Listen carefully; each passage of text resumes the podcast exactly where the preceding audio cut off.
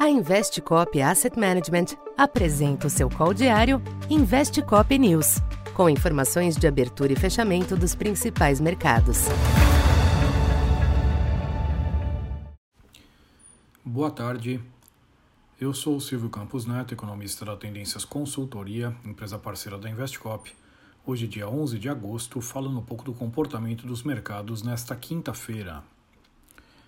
Após uma manhã embalada por mais um indicador de inflação abaixo do esperado nos Estados Unidos, no caso de hoje o PPI, os mercados adotaram uma linha mais cautelosa durante a tarde, avaliando os movimentos recentes e a perspectiva de que o Fed ainda persistirá no ajuste monetário nos próximos meses.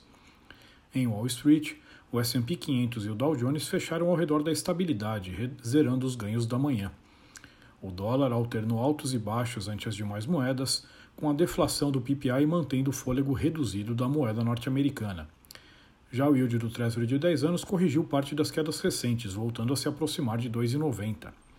O petróleo, por sua vez, ampliou a recuperação, após a Agência Internacional de Energia elevar a projeção de demanda para o restante deste ano. Barril Brent fechou aos 99 dólares. Aqui no Brasil, os ativos aproveitaram a deixa para promover ajustes após um período marcado pelo otimismo.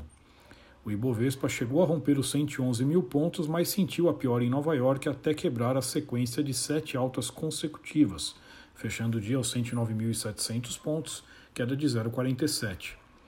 Apesar do recuo, a Vale e as siderúrgicas tiveram um dia positivo. O câmbio teve uma reversão forte de dinâmica mesmo com o dólar sem impulso lá fora. A alta de 1,4% levou a taxa para 5,15, com as quedas recentes atraindo compradores. Já os DIs médios e longos também promoveram ajustes altistas, enquanto os curtos permaneceram travados pela expectativa em torno do Copom.